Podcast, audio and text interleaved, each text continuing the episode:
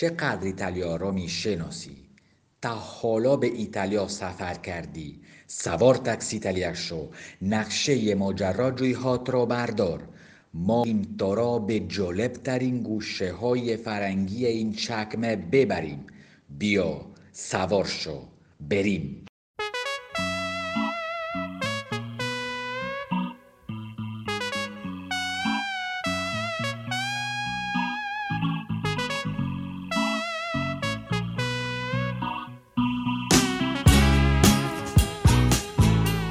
دوستان عزیز، حالتون چطوره؟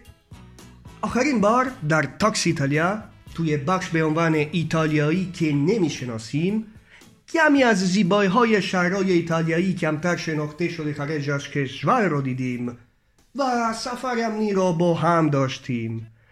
الان میتونید کمربندهایتون را باز کنید و ماسک‌هایتون را در بیارید، چون میخواییم استراحت کنیم و با خوردنی‌های ناشناخته ایتالیایی شما رو آشنا کنیم.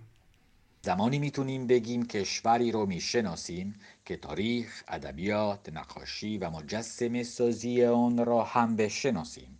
تاریخ ویژگی‌های فرنگی و سنت‌های یک کشور را شکل میده. ایتالیاها حاصل قرن‌های مخلوط فرهنگ‌ها و مردمانی هستند که در این شبه جزیره ساکن شده اند و تمایلات و عادت جدیدی را به جای گذاشتند. به این عادتی که مشخصه یک قوم هستند، عادت غذایی از اهمیت خاصی برخوردارند. اهمیت غذا در هر زمینه محدوده. مثلا در زمینه هنر فکر کنیم، شام آخر لیوناردو بدون غذا چطور میشه؟ در واقع دوری میزه که با دوستان و اعضای خانوادمون ملاقات میکنیم و اغلب اوقات جایی که مهمترین تصمیم‌های رو میگیریم. در ادبیات کلاسیک ایرانی هم درباره غذا مطلب ارزنده‌ای بیان شده است. شاعران بزرگ زبان فارسی به ویژه عمر خیام در مورد غذا و نوشیدنی‌های عرفانی اشعار زیادی سرایاندند. عمرت تو کی به خود پرستی گذرد، یا در پی نیستی و هستی گذرد. مینوش که عمری که اجل در پی اوست، آنبه که به خواب یا به مستی گذرد. به هر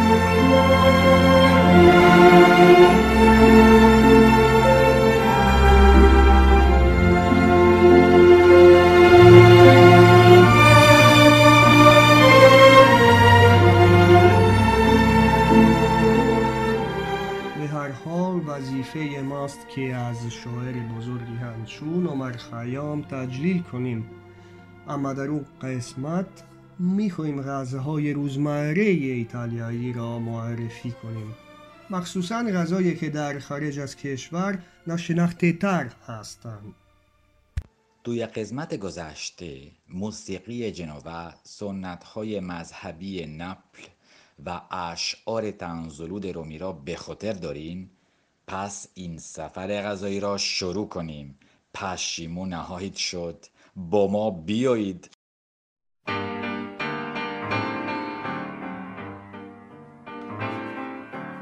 Via, via, vieni via di qui.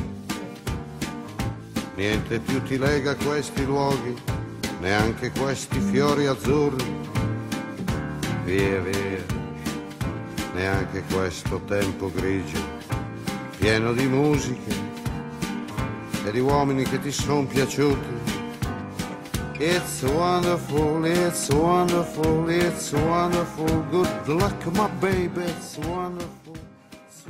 روبرتو، میدونی واقعیت اینه که وقتی به این شهرها فکر میکنم یاد غذای خوشمزه محلی این مناطق میافتم. به نظرم در ایتالیا غذا بخشی از فرهنگه، یعنی یه ویژگی فرهنگی مردمیه. نتیجه اینه که اگر غذا فرهنگه، پس فرهنگ هم قابل خوردنه. علاوه برای اینکه خوردن غذا برای رفع نیازهای اساسی بدن مهمه، به نوعی معرف سنت‌های گذشته هم است. تا کاملا درست میگی جانلوکا. شاید دوستان ما ندارن که غذای ایتالیایی فقط پاستا و پیتزا نیست، ولی برای قرنها به دلیل فرهنگ روستایی و فقر تعداد بیشماری از غذاهای ساده خوشمزه که هنوز هم بسیار دوست داشتنی برای نسل‌های جدید هستند به جای گذشته شده است. دوست ما سابینا در این باره میتونه بیشتر برای ما توضیح بده. در دهه شصت ایتالیا کشوری فقیری بود و بزرگترین منبعش کشاورزی بود. غذای ما از مواد ارزون قیمت مانند غلات و حبوبات درست می‌کردیم. ایتالیا علیرغم اینکه کشوری فقیر بود، محصولات طبیعی زیادی داشت و هنوز هم دارد. هر منطقه در ایتالیا غذای خاص خود را دارد و تنوع زیادی در غذاها هم داره، بر اساس محصولاتی که در هر منطقه هستند. سبک قدیمی در سالهای اخیر دوباره محبوبیت زیادی پیدا کرده. در گذشته مثلا پولنتا یکی از غذاهای اصلی روستایان شمال ایتالیا بود و بیشتر اوقات تنها غذایی بود که برای خوردن در اختیار داشتیم. اما امروزه پولنتا یکی از غذاهای محبوب زمستانیه. پولنتا در عین سادگی غذای خوبیه. برای پختش از ارد ذرت استفاده می شود که ساعتهای طول می کشید تا آماده شود و وقتی عطر و طعم خوبی به خود گرفت آماده خوردن میشه. به طور معمول هنگام سرو در یک طرف باشقاب گوشت و یک طرف آن پولنتا قرار می گیره و آن را همراه پنیر و تخم مرغ می خورن. در طول سالها تغییر نکرده است. گفتیم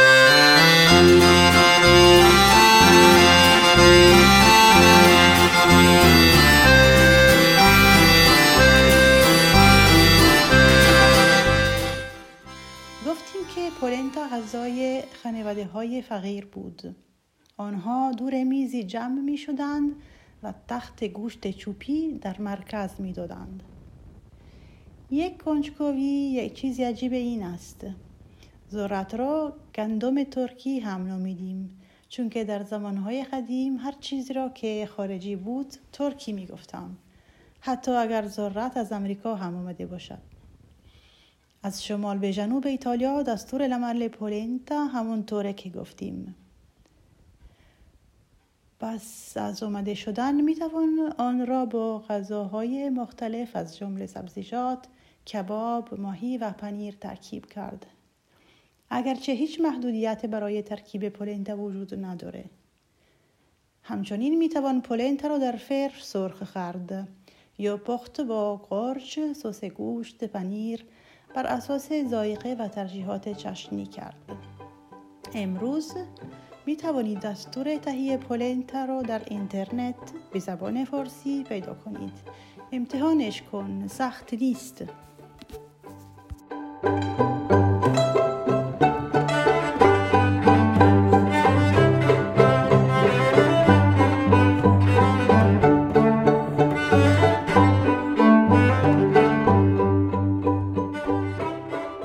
خیلی جالبه سابینا، از اینکه این موضوع را برای دوستان ما توضیح دادی. خیلی متشکرم. مم، چقدر پولنتا خوبه، مخصوصا الان که سرده. آره، یادم وقتی پدر بزرگ من اون رو درست میکرد و همه خانواده دور میز جمع میشدن و میخوردند و اون رو به جای چاقو با یه نخ کتانی میبردند. بله، یکی از غذای شادی‌آور ایتالیاییه. پیتزا هم همینطور. فکر کن یه غذای محبوب دیگه که حالا تمام مردم دنیا میشناسنش.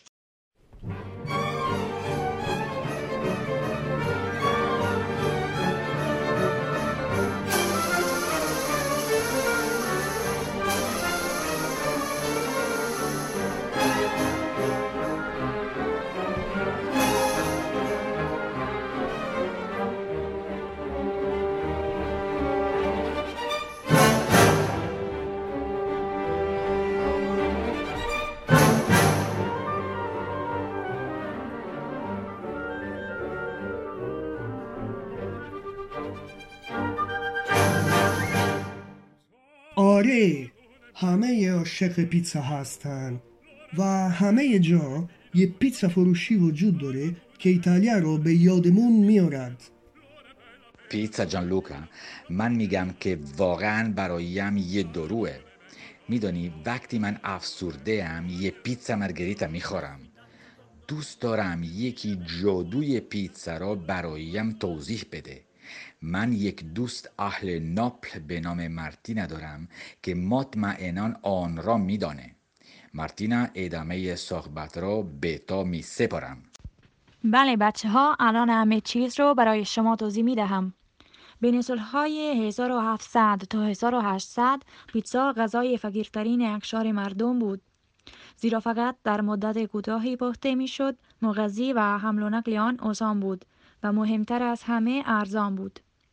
بنابراین به تدریج آنقدر محبوب شد که اولین آژاک‌های مخصوص پخت پیتزا رو آماده کردند. اولین پیتزا فروشی‌ها آغاز به کار کردند.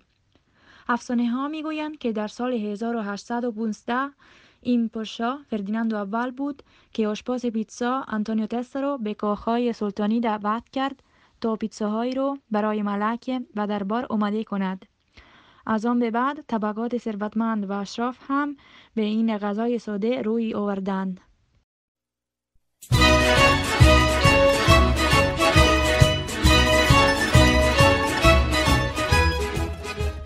در سال هزار و هشتصد و هشتاد و نه فرمانروایان ایتالیا، اومبرتو اول و ملک مارگریت از سوای که از ناپل بازدید کردند، از آشپز رافائل اسپاسیتو بهترین پیتزاباز آن زمان خواستند که برای آنها دو پیتزای معمولی ناپلی و یک پیتزای جدید تهیه کند.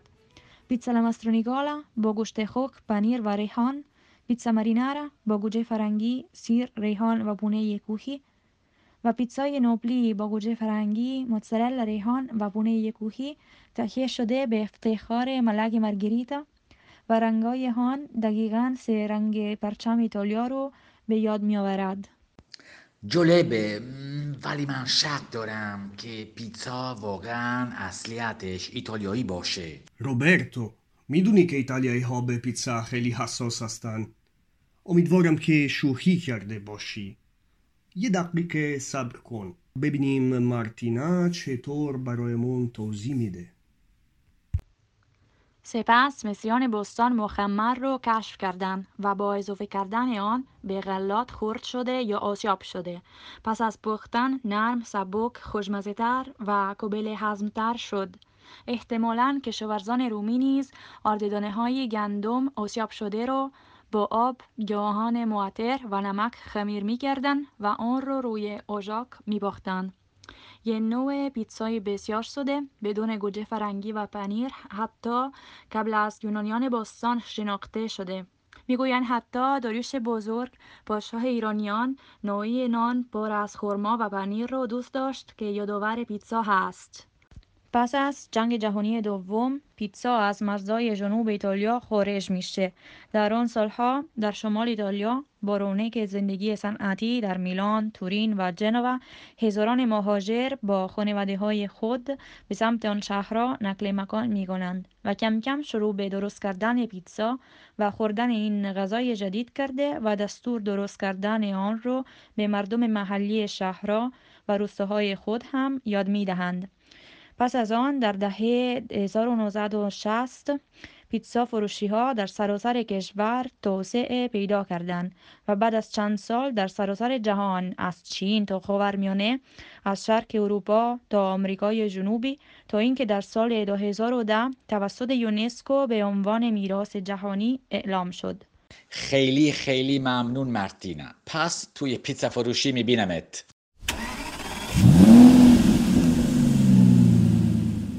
آب دیدی روبرتو؟ یه غذای روستایی دیگه که شاه شد. نه نه ببخشید، ملکه شد.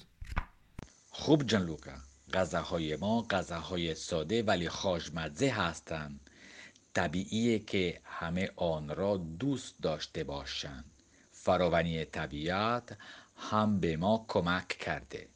چشمه های آبهای طبیعی، میوه، سبزیجات همیشه تازه و غیره. درسته. اتفاقی نیست که در ایتالیا سبزی زیاد میخوریم و برای اینکه خیلی خوشمزه هستند. اما وقتی که من بچه بودم از سبزی متنفر بودم. وای وای وقتی بچه بودم از بوی سبزیجات پخته شده متنفر بودم. وقتی بزرگ شدم یاد گرفتم که از اونا لذت ببرم و میتونم بگم که تقریباً الان دیگه گیاهخوار شده‌ام. یه دوست از سانرمو داریم که علاقه بسیاری به غذای گیاهخواری داره. گوش کنیم چی برای ما تعریف میکنه. چرا در حال حاضر غذای گیاهخواری اهمیت زیادی داره؟ جواب دادن به این سوال آسون نیست، ولی مهمترین دلیل اینه که شاید بتونیم با غذای گیاهخواری به کره زمین کمک کنیم. تولید زیاد گوشت یکی از دلایل افزایش غذای گلخانه‌ای در هوا است. بنابراین برای جلوگیری از گرم شدن کره زمین باید حداقل مصرف از گوشت کاهش بدهیم. همینطور که شنیدید سبزی، سبزیجات در تاریخ آشپزی ایتالیا خیلی مهم هستند، ولی آیا میتونیم بگیم که ایتالیا سنت آشپزی گیاهخواری دارد؟ در واقع نه.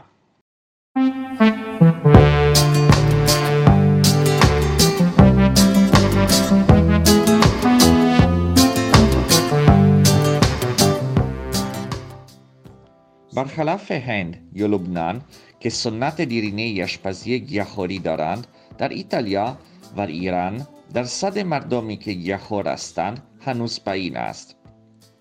ولی شایان ذکر است که حداقل یک شخصیت مشهور ایرانی برای ایدئولوژی گیاهخواری اهمیت بزرگی داشت.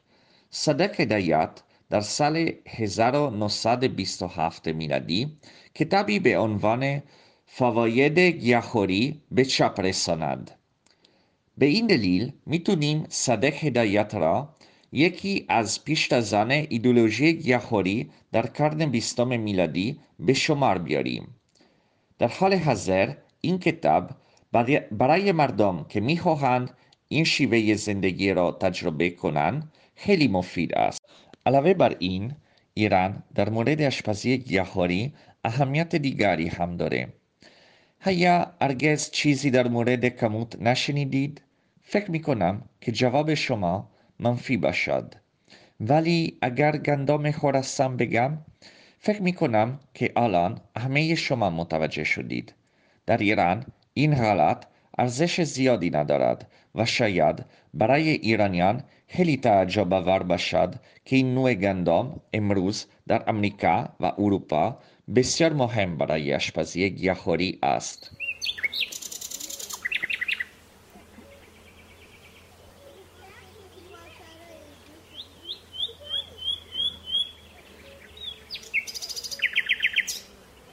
علت این است که در اوایل دهه نود میلادی یک شرکت امریکایی موفق شد گندم خراسان را به صورت تجاری کشت کند و توسط تبلیغات با اسم کموت در کشورهای مختلف شناخته شده است. مرسی جورجو. الان مطمئنم که درباره دنیای گیاهخواری افراد بیشتری کنجکاو میشوند.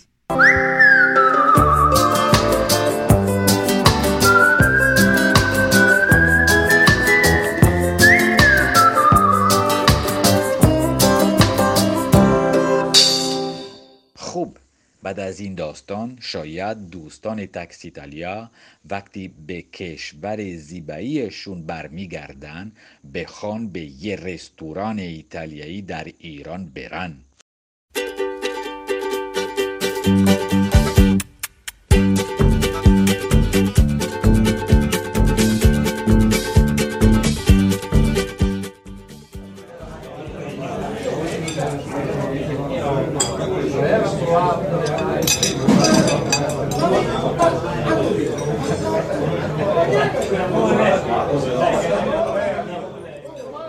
برای من یه پیتزا پپرونی ممنون. پاستا الفردو اینجا ببخشید.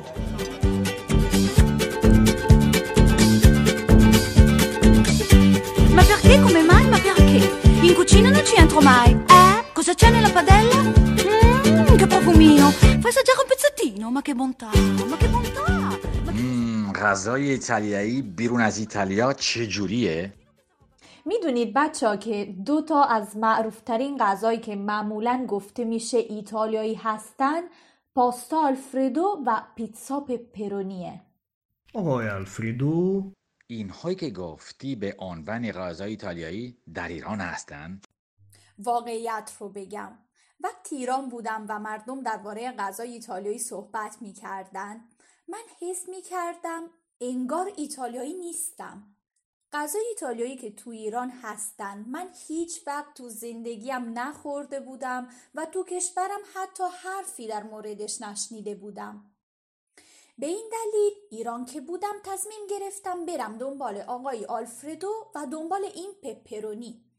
گوش کنید چیو کفش کردم بچه ها.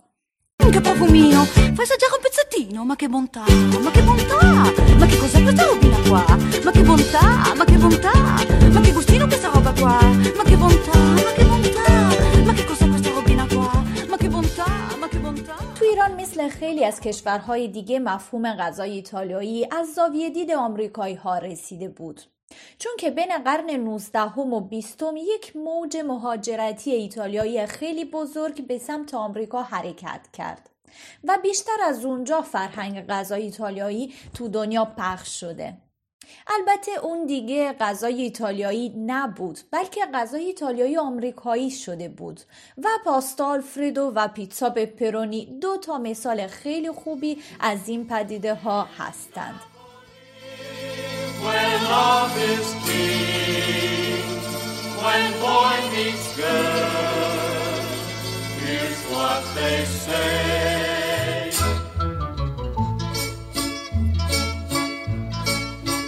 When the moon hits your eye like a big pizza pie, that's amore. When the world seems to shine like you've had... پس فدریکا، این آلفردو کیه؟ خب بعد از کلی درد سر دنبال آلفردو در تمام ایران چیو فهمیدم؟ این که آقای آلفردو همشهری من بود. اون در اوایل قرن پیش صاحب و آشپز رستورانی تو شهر روم بود. داستان اینه که یک روز چون که حال همسرش خوب نبود و تازه فرزندش رو به دنیا آورده بود، آقای آلفردو خواست غذایی براش تهیه کنه که مقوی و ساده باشه. به این خاطر شوهرش براش فتوچینه که یک نوع پاستاست با فقط کره و پارمیزان درست کرده و این شده فتوچینه یا همون پاستا آلفردو. در حقیقت ما هنوزم وقتی خیلی حالمون خوب نیست پاستا با کره و پارمیزان میخوریم. ولی پاستا آلفردو تو آمریکا با سلیقه فرهنگی آمریکایی تغییر کرده و کاملا فرق کرده. خامه، مرغ، ادویه و مواد دیگری هم به آن اضافه میکنن ولی همون اسم ایتالیایی رو نگه داشتن.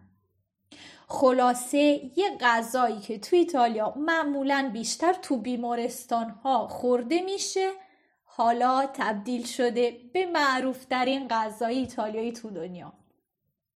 جدی؟ چه چیز عجیبی. من تا الان آلفردو توی زندگیم نخوردم. و درباره ملقه غذای ایتالیایی چی؟ گفتی پیتزا پپرونی توی ایران خوشمزه؟ داستان پیتزا پپرونی هم خیلی جالبه، چون داستانی پر از سوء تفاهم و مخلوط فرهنگ‌های متفاوت است. وقتی من برای اولین بار تو ایران اسم این غذا رو شنیدم فکر کردم که منظور پیتزای پپرونی باشه که به زبان ایتالیایی یعنی پیتزا با فلفل دلمه‌ای. پس اونو سفارش دادم و وقتی گارسون اومده با یک پیتزا پر از یه سوسیس تند و فقط یکی دوتا فلفل دلمه‌ای بهش گفتم سفارش اشتباه گرفتین، ولی اون اصرار میکرد که نه این پیتزا پپرونیه.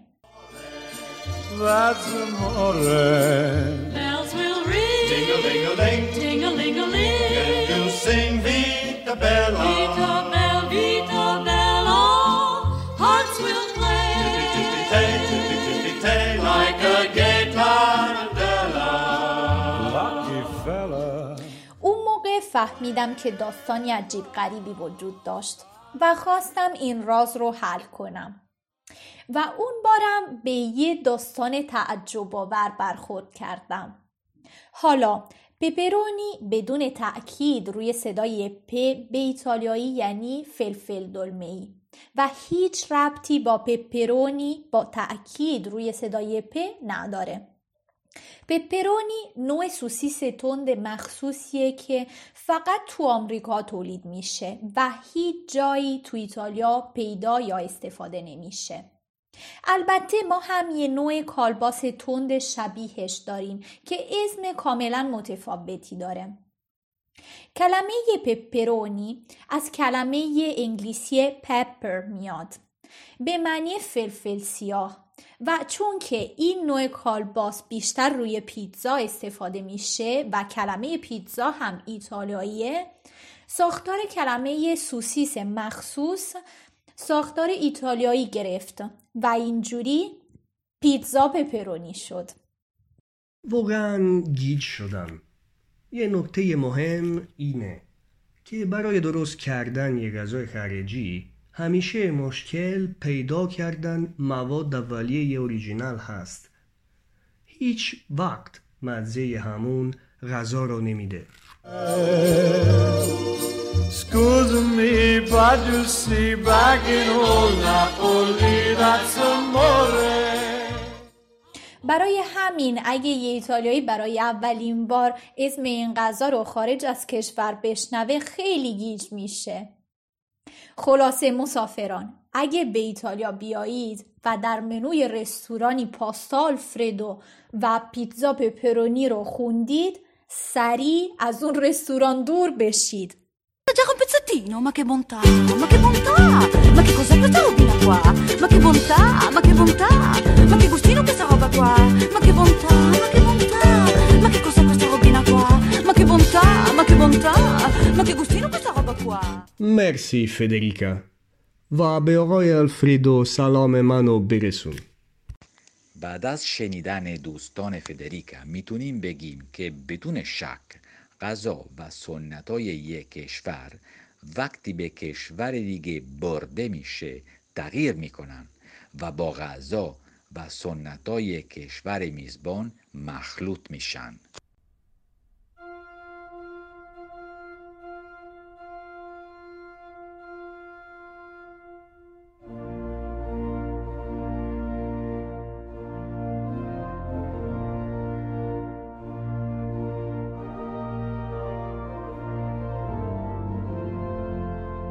روبرتو، فردا یه جشن عروسی دعوت هستم. خودم میدونه چقدر غذا خواهم خورد. آخ نگو، من جشن فرق التحصیلی یکی از دوستانم خواهم رفت. یک هفته باید رژیم بگیریم. اینجا در هر مناسبتی غذا مسئله اصلیه. هر جشن غذای خاص خودش رو داره. شروع کن لتیسیا، نوبت توئه. ببخشید.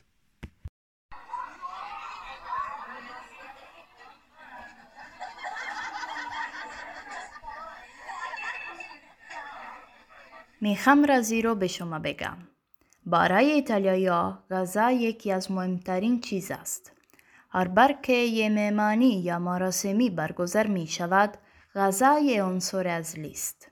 مثلا اگه غذای عروسی خوب و مهمتر از همه فراوان باشه، اون ازدواج کاملا موفق خواهد بود. اگه بوفه بعد از مسابقه ورزشی خوشمزه و متنوع باشه، خستگی فراموش میشه. غذا واقعا در مرکز زندگی اجتماعی ایتالیایی‌ها قرار داره. یه رفیق باحال دارین، او را به شام دعوت کنین. میخواهین توجه همسرتون رو جلب کنین، برایش یه شام عالی آماده کنین. تولدتونه، یه برنامه شام بذارین. فارغ التحصیل شدین، یه شام برنامه ریزی کنین. ماشین نو خریدین؟ کمی غذا به دفتر بیارین تا با امکارتون جشن بگیرین. خلاصه ایتالیایی‌ها به غذا معتاد هستن. اما بیاین با هم غذاهای مورد علاقه ایتالیایی‌ها رو ببینیم. شنبه شبها پیتزا ضروریه. در طول هفته روز تعطیل یک شنبه است. خانواده ها جمع میشن و با هم غذا میخورن. غذای یک شنبه لازانیا است. اگه روی میز یک شنبه لازانیا نباشه جشنی نیست. و باید اضافه کنم که در روزهای یک شنبه شیرینی اجباریه. برای اصلی‌ترین جشن‌ها رزمی اینه که منوی غذایی بر اساس مایع انتخاب بشه، برای اینکه مایع هم شیکه و هم گرونه. خوردن گوشت باره هم یه سنته. این غذاییه که برای یه مسیحی اهمیت مذهبی داره.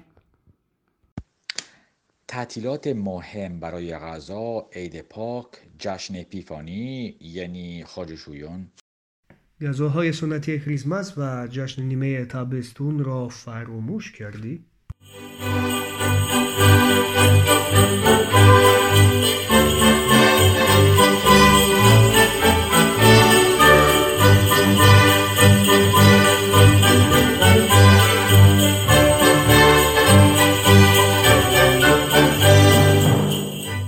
لیست بسیار طولانیه. اما فکر میکنم بهتره خودتون امتحانش کنین. بیاین و غذاهای ما رو اینجا در ایتالیا کشف کنین، ولی نه به عنوان توریستا بلکه به عنوان مهمانان برای شام البته. خیلی خیلی ممنون لتیسیا. Hey mambo, mambo italiano, hey hey mambo, mambo italiano, go go go.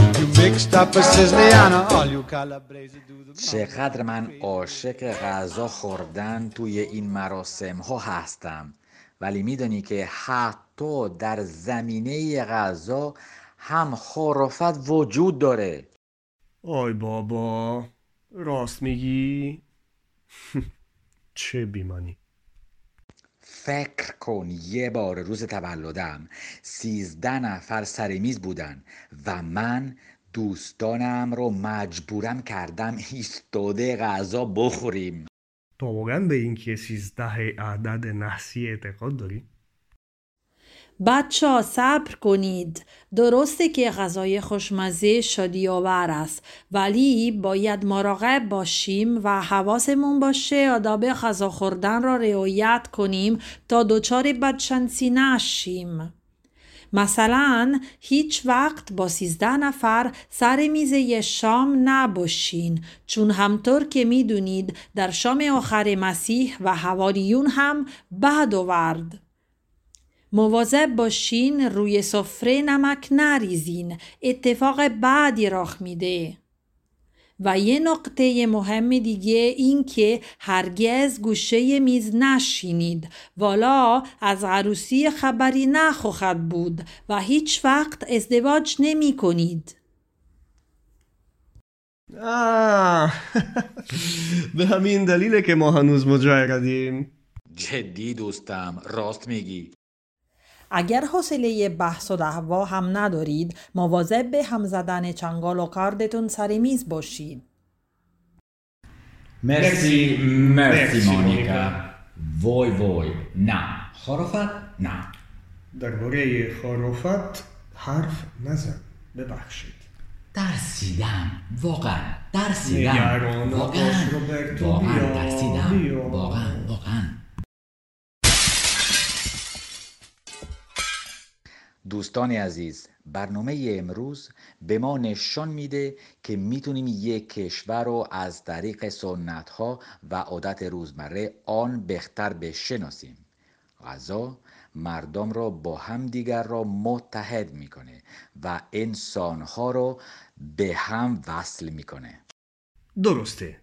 همه کشورها سنت‌های آشپزی دارند که فرهنگ خودشون را نشان میدهند. ما سعی کردیم سنت خودمون را به شما نشان دهیم. ولی الان زمان خرو است که مهمترین نوشیدنی ایتالیاییه.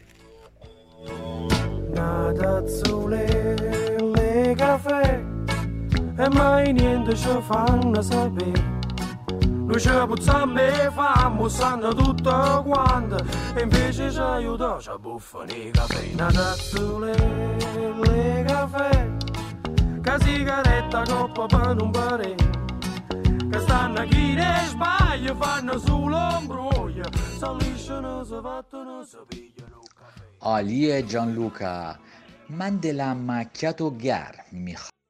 توی فنجان شیشه این بهتر نیست؟ نمیدونم، اسپرسو دوبل، اسپرسو، کاپوچینو، لاته با شیر سرد و هزار نوع دیگه هم هست. الان نمیتونم تصمیم بگیریم، این یه موضوع جدیه. بیایین یه بار دیگه درباره شهر بزنیم.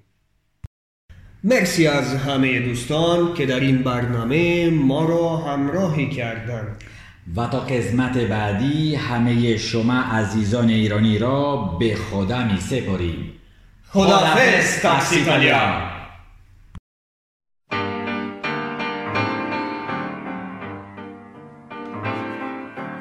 Via, via, vieni via di qui. Niente più ti lega questi luoghi, neanche questi fiori azzurri.